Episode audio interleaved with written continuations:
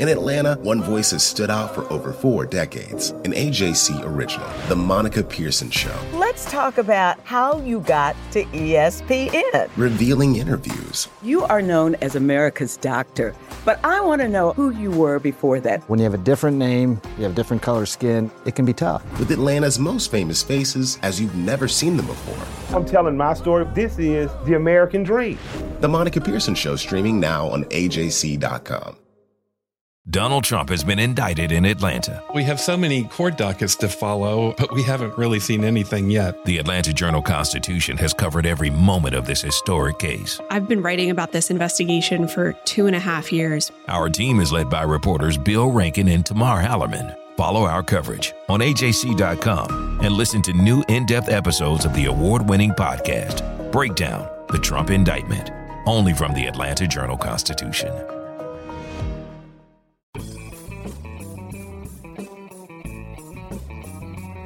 Hello, and welcome to the latest edition of the Politically Georgia podcast, where we bring you news and analysis from all the latest Georgia shenanigans in Congress and under the Gold Dome. And today we're joined by AJC State House veteran James Salzer to talk first about um, some big developments at the Georgia Capitol over the last week. James, how you been? Good, good. Well, this came as somewhat of a surprise. We we kind of figured that. Um, that the governor, there was two pieces of big news. The governor signed a police protections bill and in the hours or so before he signed it, we started to hear that he was he was going to support it. But uh, at least for me, the call for a special legislative session later on this year um, kind of came by total surprise. Yeah, I mean, and, and the way he did it was, um, uh, I mean, he didn't do it. Or he didn't do it like making a big announcement. He just put at the end of a, uh, of a signing message uh, on a bill that you know he wrote a long signing message on a bill that he said had uh, technical errors in the in the uh, drawing up of the bill, um, and you know, you, we every I think everyone who read that signing message and and read and and and what he said about that bill, I think the problems were wrong with that bill, um, you know, read a lot. I mean, it's it, it was it touched off all the speculation because something like that can be fixed in like you know an, an, hour at the legislature when they come back in July, in January. So that's generally not something you're going to have. Well, no, that's not generally. It's it's never something you're going to have a special session for. I mean, a special session is you know forty forty thousand dollars a day session.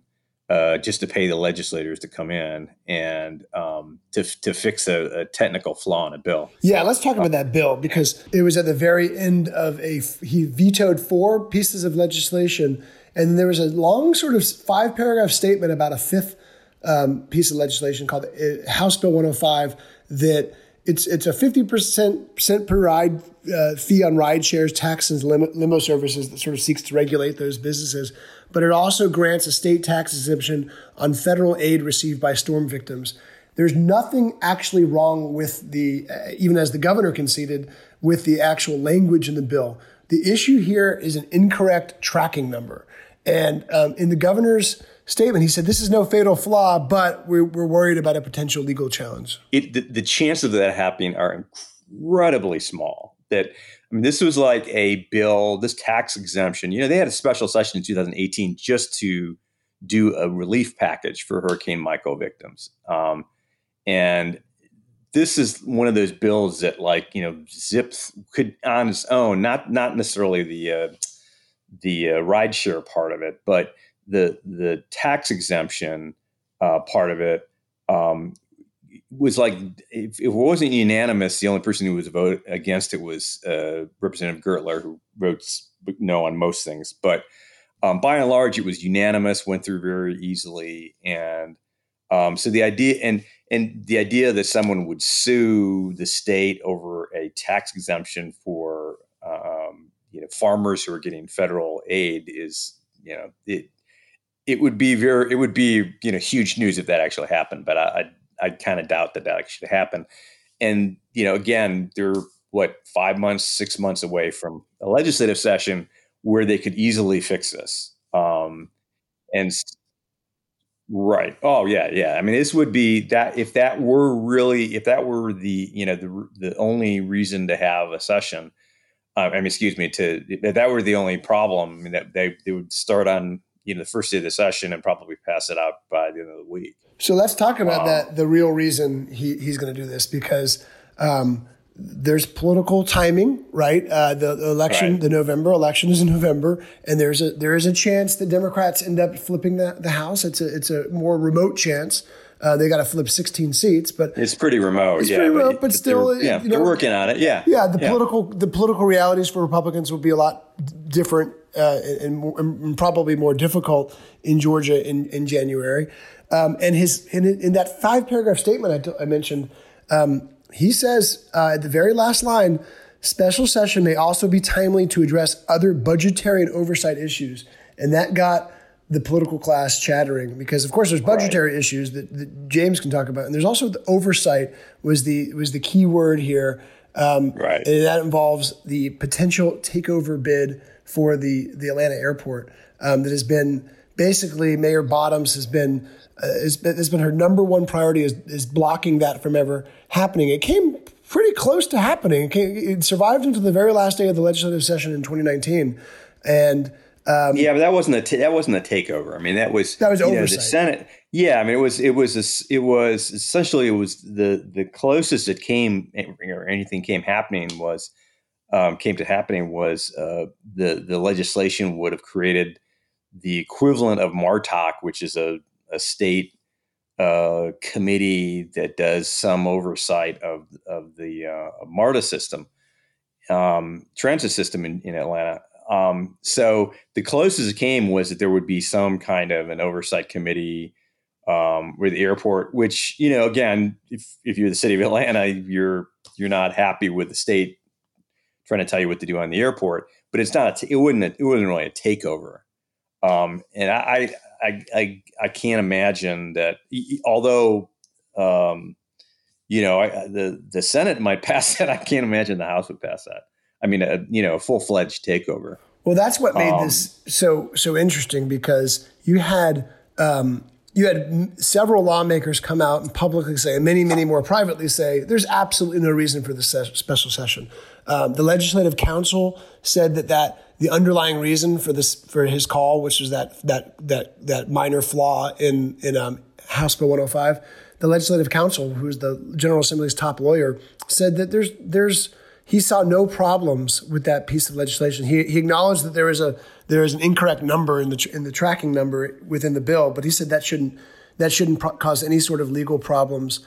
Um, and then you had the Speaker of the House, David Ralston, and Lieutenant Governor Jeff Duncan issue a joint statement. And remember, the, these two are not generally on the same um, side of of, of, of, right. of many issues. And they delivered a joint statement saying, A, they don't think a special session is necessary. And B, if it were necessary, they would seek to essentially, they threatened to override the governor's veto of another bill, one of the four v- bills he did veto that, that aims to provide more transparency and accountability to state uh, healthcare vendors. So that was pretty. That was pretty interesting. This is this has been a um, another break. Uh, Lieutenant Governor Jeff Duncan has been a longtime ally of Governor Kemp, but those relationships are starting to fray right now.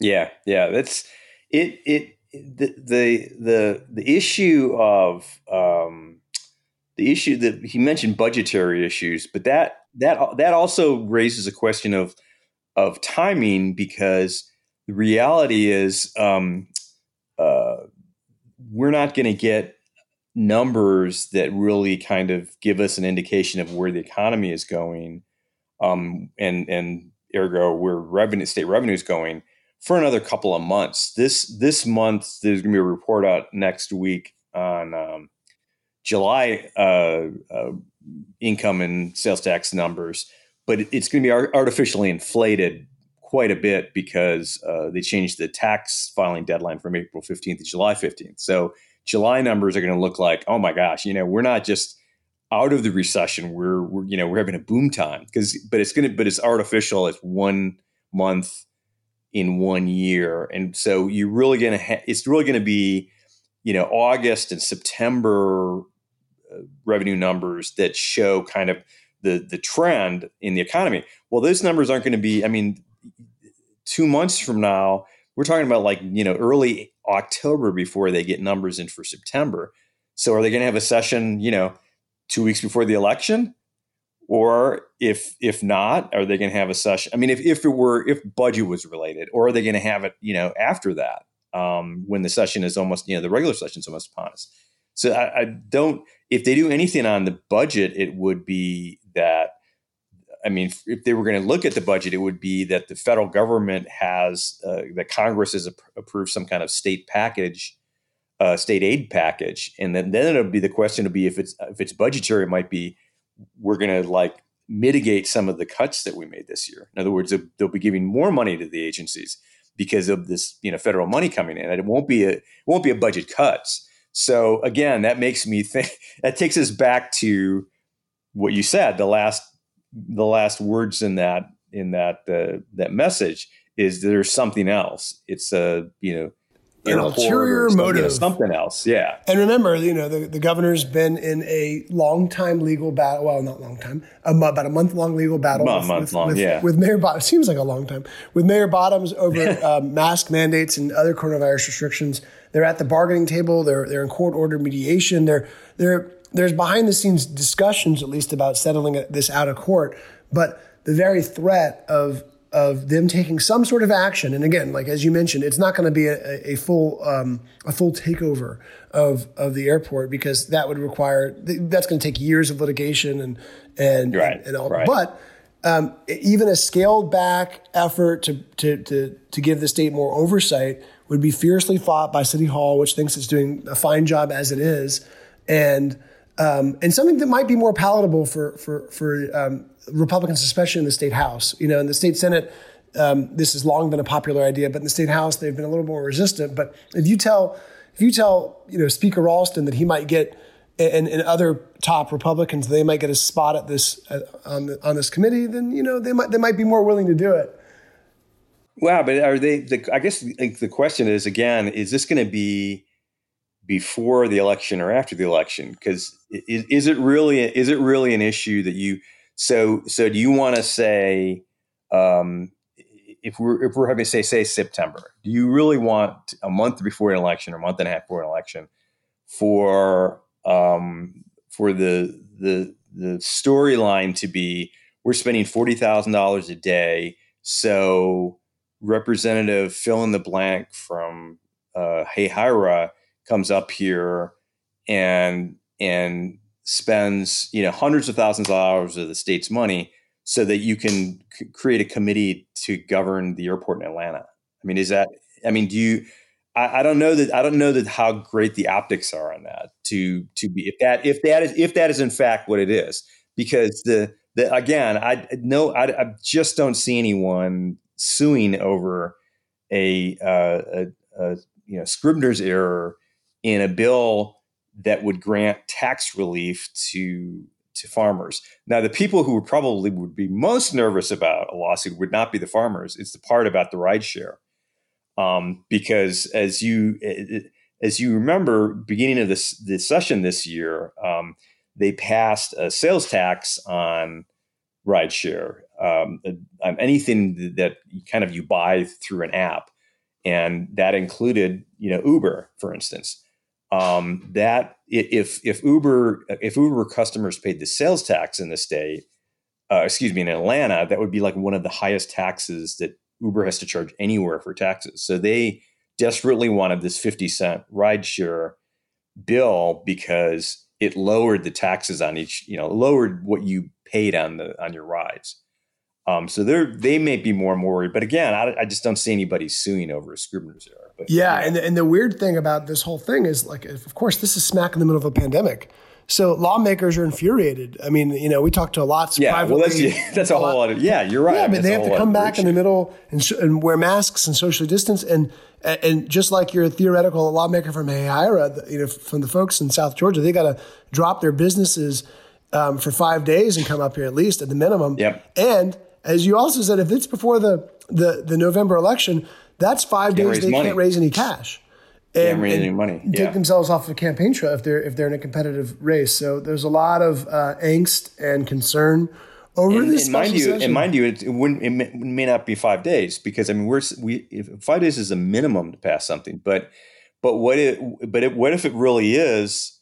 They're they're going to argue about, um, you know, taking over the airport. Well, that's not that's not going to be five days.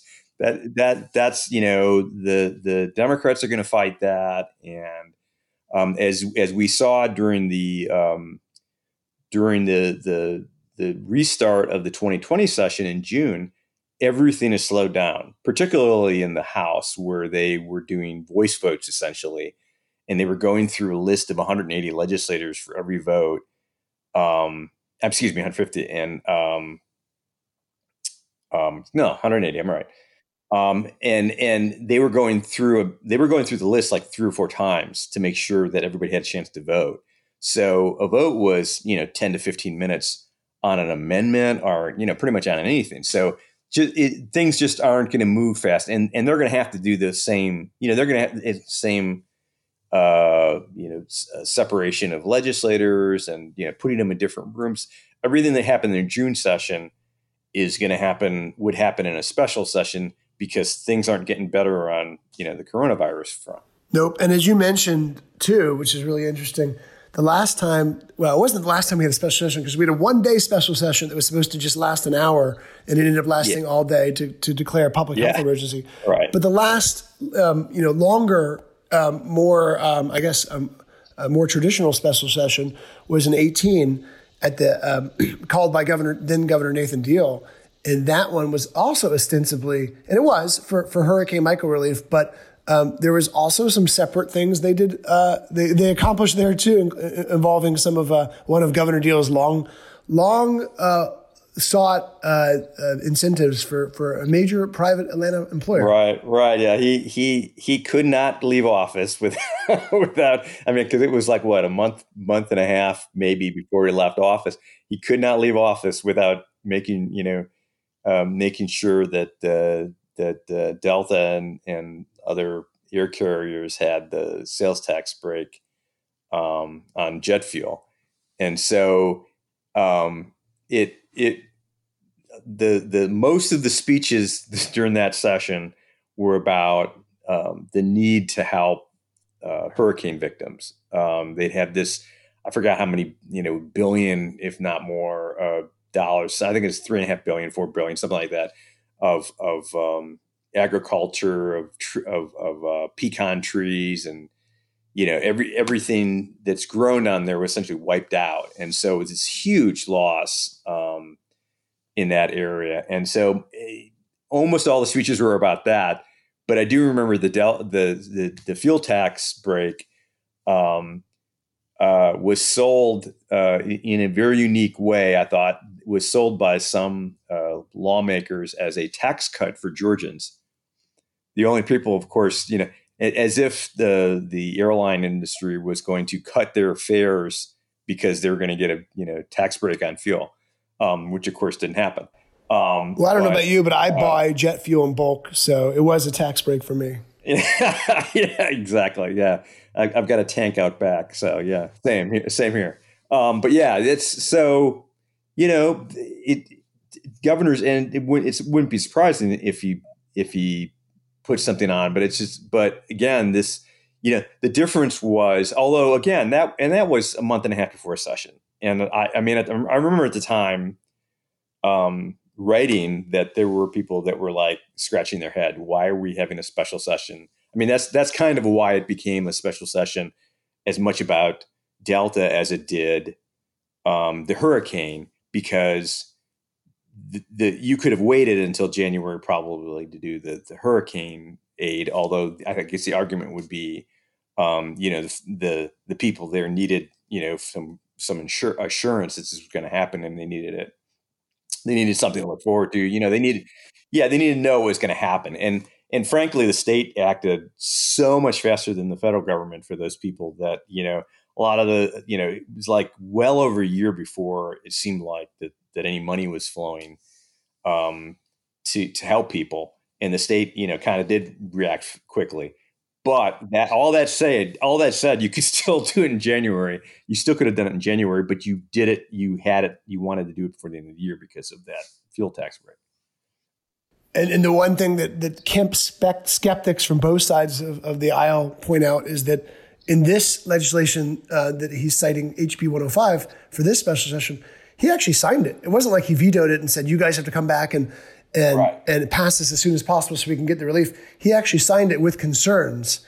Um, so, so that, that takes away a, a sort of, you know, a, a pressure to, to actually pass this. And it takes away another sort of argument that he could have made about why they should come back because I vetoed this bill because of legal problems. And now you've got, but I still want it as soon as possible. So now you got to come back and sign it. Well, it's it's already state law. He's just worried yeah. that that it could be challenged.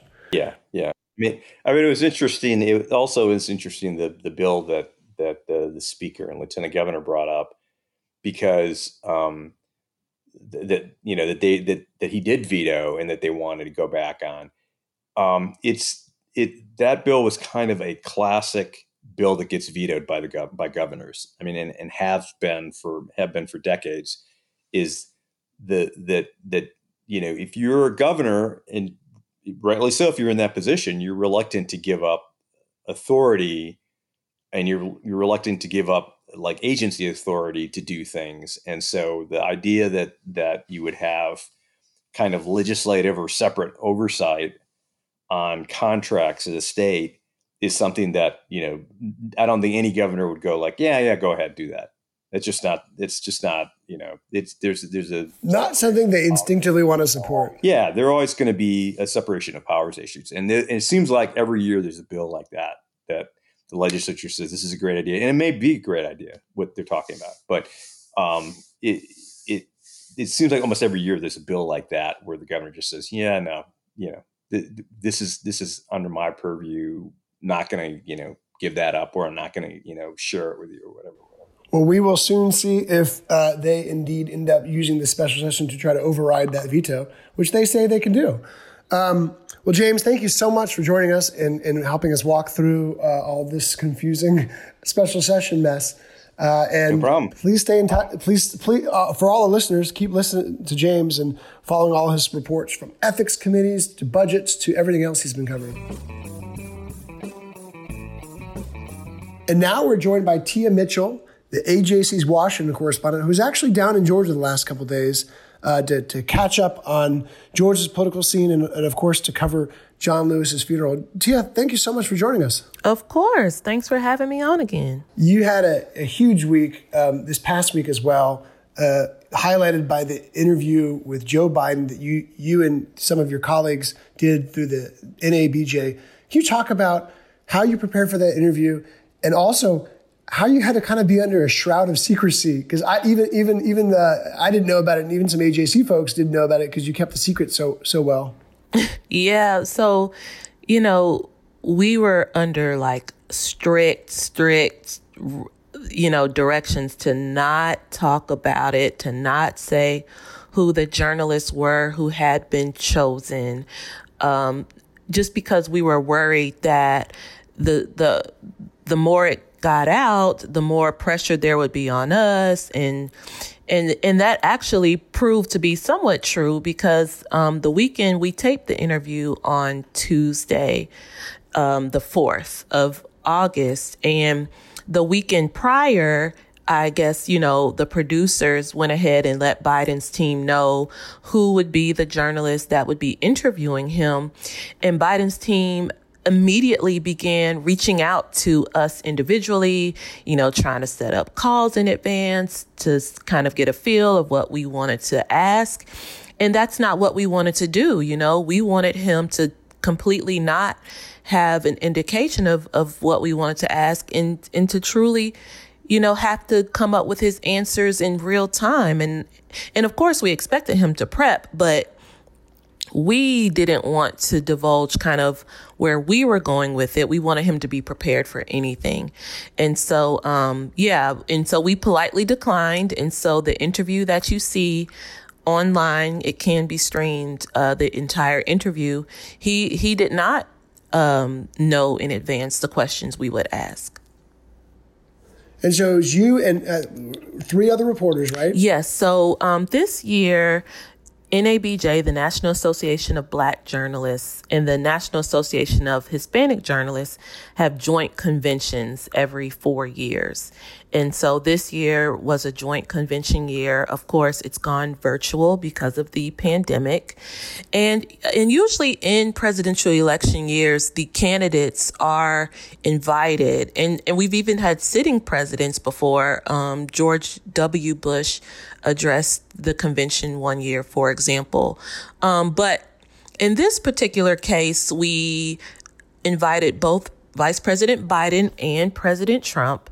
Uh, President Trump's team ultimately did not agree to do the interview. So we just interviewed Vice President Biden and representing NABJ was me. I'm um, not only am a member of NABJ, but I'm chair of our political task force, which is focused on, you know, improving the pipeline of black political journalists. And then there's Errol Barnett. He works for CBS News. And then representing um, NAHJ was Lulu Navarro, who works for NPR. If you listen to Weekend Edition, you're familiar with Lulu. And then Alfredo Corchado is a reporter for the Dallas Morning News who writes a lot about border issues and immigration. So the four of us um, met for you know several weeks and worked on our questions and collaborated and and then we sat down with the interview which was like virtual. And so talk, talk about how you uh, how you think he handled the questions and what do you think the highlights um, of the interviewer because it got uh, got a lot of national press um, but what were what were the standout moments to you? Yeah and so of course you know the the the world we live in of course what's getting the most press are the gaffes and Vice President Biden had two pretty notable ones, and we'll talk about that. But before we do, I think that, you know, this interview was released right on the heels of an interview that President Trump did with Axios. And there's a big difference in that when you look even objectively at that Axios interview, the reporter was pushing back constantly on the substance of President Trump's answers. You know, um, pushing back on whether President Trump was answering with facts and, and evidence, you know. And so Pres- Vice President Biden, his answers for the most part were pretty coherent, seemed to be coming from a place of him truly being briefed on the issues and having thought about the issues and having, you know, a vision in place for how he would tackle things like the pandemic and immigration and healthcare reform. But where Vice President Biden ran into trouble is as he answered some of the questions, we all know he has a reputation for being a little bit flippant, for kind of having, you know, remarks that can be insensitive or out of place. And so that happened twice in the interview. Um, the first point inflection point was when, you know, of course, President Trump, one of his criticisms of President Biden is his age. He's 77. If he becomes president, he'll be the oldest sitting president.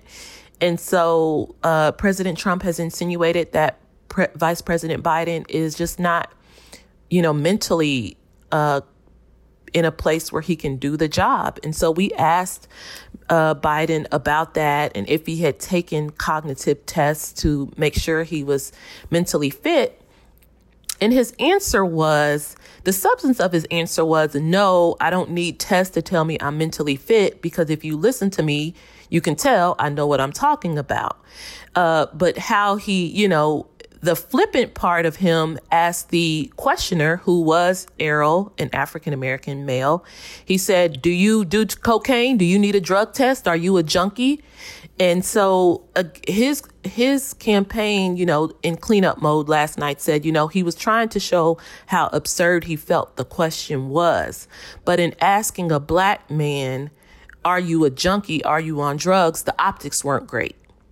And so um, that was one of the viral moments. And of course, you know, the Trump campaign jumped on it and said, that's proof that he's not respectful of black people.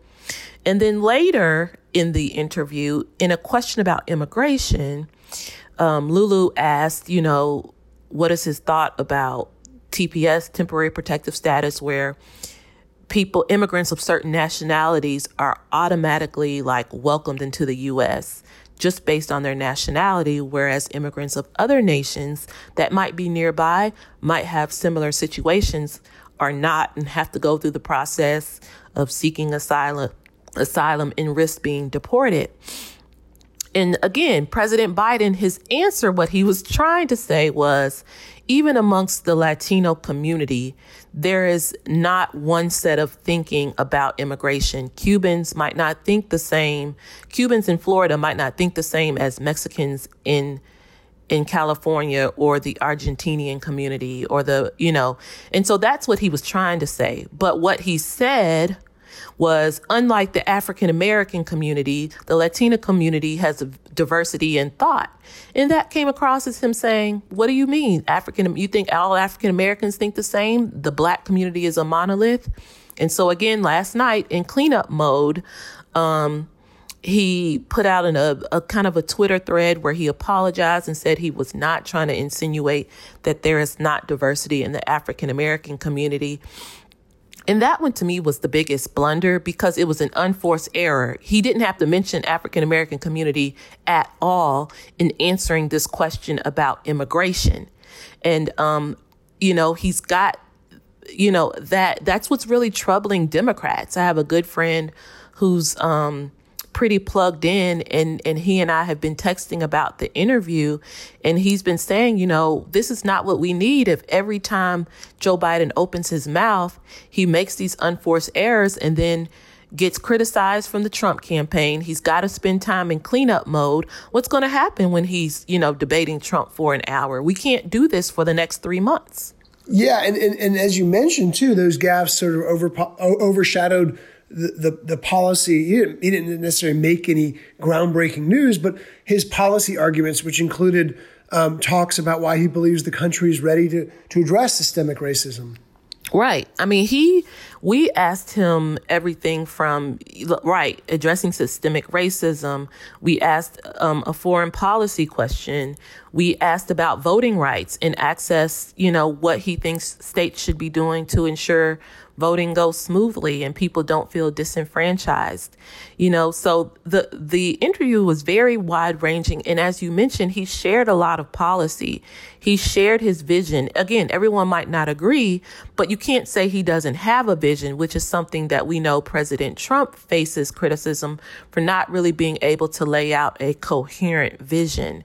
Um, and so President Vice President Biden has a vision. Unfortunately, it often gets overshadowed by these gaffes. And that's partially, you know, that's the game of politics. That is the game of politics. And you you can you can you can uh, you can have a uh, you know impressive rollout ready for some big policies uh, announcement you've got, and you say one wrong thing that has nothing to do with it, and that's all the focus will be on. Um, this is also a big um, a big week for the Biden campaign here in Georgia. Um, last week, uh, we reported that he finally hired campaign staff in, in Georgia. And I say finally because Democrats have been saying that the state is, is competitive for years now. And yet in 16, we saw Hillary Clinton not really hire any staff here in Georgia until the final months of the campaign. And in 20, we see the same thing. Biden hired five senior level staffers. Um, but we're, we're only three, three or four months, you know, less than, less than 100 days out right now. Um, so it's late in the game to do this. And in addition, he started airing his first slate of TV ads in Georgia. He had a virtual fundraiser with Mayor Bottoms a few days ago where he said um, he wasn't exactly so optimistic about winning Georgia. He said it'd be a hell of a win, but that he thinks it's time the state the state um, can be flipped. So there, this all coincides with him being more aggressive about about uh, broadening his his electoral strategy uh, for November. Yeah, and I think some of that was he wanted to make sure he spent his money wisely. Um, and recent fundraising reports show that he's largely caught up to President Trump, and that gives him a little bit more flexibility to staff up in states that are not the priority list. You know, I know that we in Georgia, we're very excited about is Georgia a battleground state? Can Georgia possibly become part of that conversation of becoming purple or blue. But the the the truth is there are other battleground states that are more lucrative. You know, you've got your Ohio's and your Pennsylvanias that um, have more bang for their buck electorally. And so um, I don't think it was necessary. I know that us in Georgia really want, you know, both both campaigns to be active here because that makes it more exciting for us. That puts us in the conversation. But I get why the Biden campaign was cautious about making sure it it has the money to to do what it needs to do in those more lucrative battleground states, your Ohio's, before they go to Georgia. But now it looks like they feel like they can. They feel like they have the money. Again, Georgia, the polls are starting to show that that investment could pay off. And um and so and so they're moving in. You've hit on exactly the argument the Democratic Party is having right now um, over over the electoral strategy.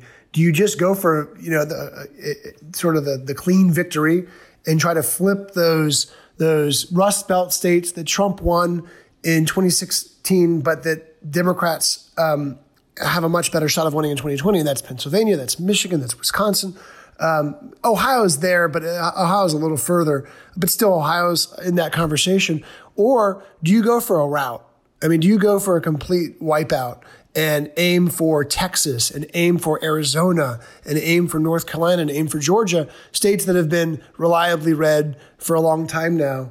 And, and I guess your home state of Florida is always in that conversation. It's such an expensive state to compete in, and it's always so close. So both candidates have to compete there. They have to advertise there. They have to you know, uh, travel there, and, and, Trump has visited there multiple times in the last few months. Um, but that state is such a hard state to compete in too. So that's sort of the debate Democrats are having now, and and with a two hundred and sixty million dollar ad buy, um, Biden's trying to do both. He's focusing on a, a lot, most of his attention on those on those easier to flip battleground states that Democrats have done well in the past, but he's also advertising in Arizona, Texas, Georgia, um, places that that are a little bit further out of reach for for Democrats, but you know, in, in past elections, but might be might be winnable this year. Right, and I think I mean. Listen, everything, so many things are on the table because we are in such unprecedented times, not only because we've never seen a president like President Trump, but coupled with the pandemic and how just the process of elections and campaigning has changed. Um, and quite frankly, I also believe they have to go on TV in some of these states because he can't fly around the country as he would normally. You know, even though Georgia wasn't necessarily a battleground state, candidates made sure to visit Georgia. You can't, you know, run a national campaign and not stop in Atlanta you know, and so, but Joe Biden is unlikely to, to stop in Atlanta right now. You know, they're not traveling because of the pandemic. And so as a result, if you can't travel, how are people going to see you? Well, now you got to put some money into some ads. Yep. And now you got to do virtual fundraisers with, with Mayor Bottoms like he did a few days ago. And we should add, too, that President Trump is um, definitely competing in Georgia, too. They're not taking the state for granted. They um, they have a massive grassroots ground team here in Georgia, a, a, big ground game. They are not having any. The president is traveling and is making campaign stops, and and was here just a few weeks ago. Um, they the campaign has resumed door knocking, so they are knocking on doors. They're recruiting volunteers. And um, they also are launching ads here in Georgia. Their first ad was in June. It was a stunner to many people here in Georgia because um, to have a president uh, a sitting Republican president have to air ads in a state like Georgia in June was seen as a as as the ultimate sign that Georgia really is a battleground state. And just a few days ago, announced um, a, a fleet of new TV ads that will run in four states that Trump carried in 16: Georgia, Arizona, Florida, and North Carolina. So Sunbelt slash Southern states um, that that the president um, should should see in his win column. And uh, Republican you, sometimes you know pretty pretty regularly sees in their win column, but now is uh, certainly up for grabs. Right, and it's been interesting. You know, even though I live in the Washington area, I stream online my TV like so many of us, and I've got my settings set up so that I watch TV the way people in Atlanta can watch TV, and it kind of keeps me, you know, connected somewhat to Georgia.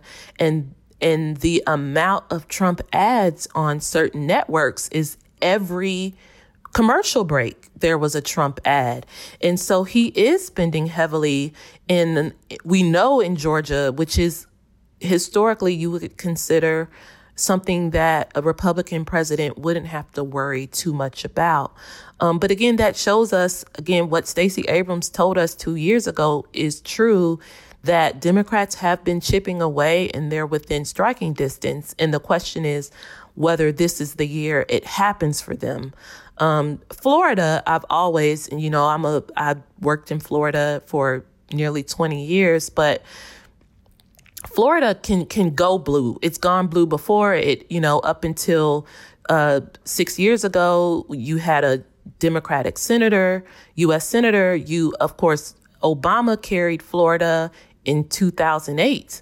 So um, you know Florida has shown even more so than Georgia that it can be done, even though, you know, in the last cycle or so, the Republicans have appeared pretty dominant. But even, you know, in 2018, um, a Democrat won statewide in Florida.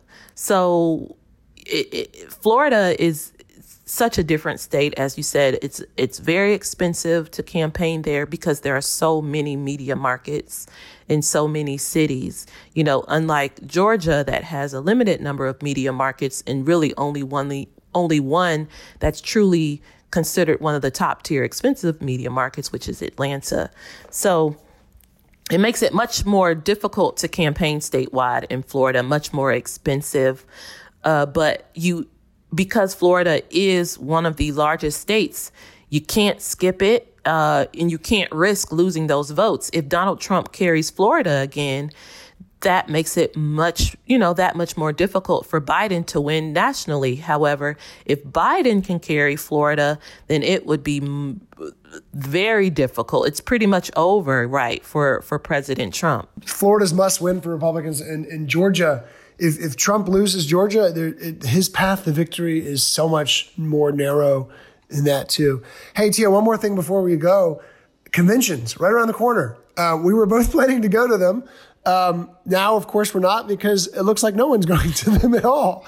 So it's gonna be really bizarre. Funny.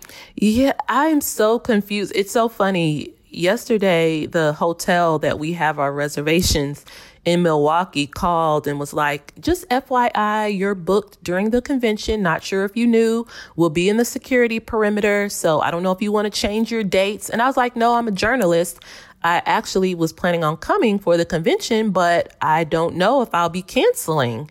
And she was like, okay, well, just call me back when you know. But I, I don't know. I, I feel like right now we're holding on to see if there's any Georgia ties to his vice president, which, you know, right now, neither Stacey Abrams, right, nor Bottom seems to be kind of at the top of the list right now. But, you know, it seems like we'll be canceling our reservations in M- Milwaukee and Jacksonville. Yep, I, uh, and we'll be we'll be covering it and watching it from our our computers or our TV screens, just like the rest of the uh, the nation. Yeah. well, Tia, thank you so much for joining us. Of course, thank you. Well, that's all for this week's edition of the Politically Georgia podcast. Head to ajc.com forward slash politics to subscribe to Politically Georgia. You'll get access to our daily newsletter, along with all of our stories and updates on all things Georgia politics. Don't forget to subscribe to our podcast and rate us. It really means a lot to us when you do. And as always, thank you for listening. Hip hop is a product of black people. It's a product of black song and celebration. The Atlanta Journal Constitution presents Hip hop's most pulled elements are pulled from the South. A Southern hip hop story. We always go back to that moment of the Source Awards. Everybody wants your rhythm, but they don't want your blues. The biggest names in hip hop. Atlanta is still the mecca for hip hop. 50 years. No one can deny one film. The power of the South now. The South got something to say. Streaming now at ajc.com slash hip hop. Our journalists at the Atlanta Journal Constitution are working around the clock to keep you updated on all the developments surrounding the Trump indictment. Now, the AJC is putting all of our coverage in one place with our new Trump 19 newsletter. Every Wednesday, you'll have our latest coverage and analysis on this historic case in your inbox. So sign up for free today at ajc.com slash indictment newsletter. That's all one word. ajc.com slash indictment newsletter.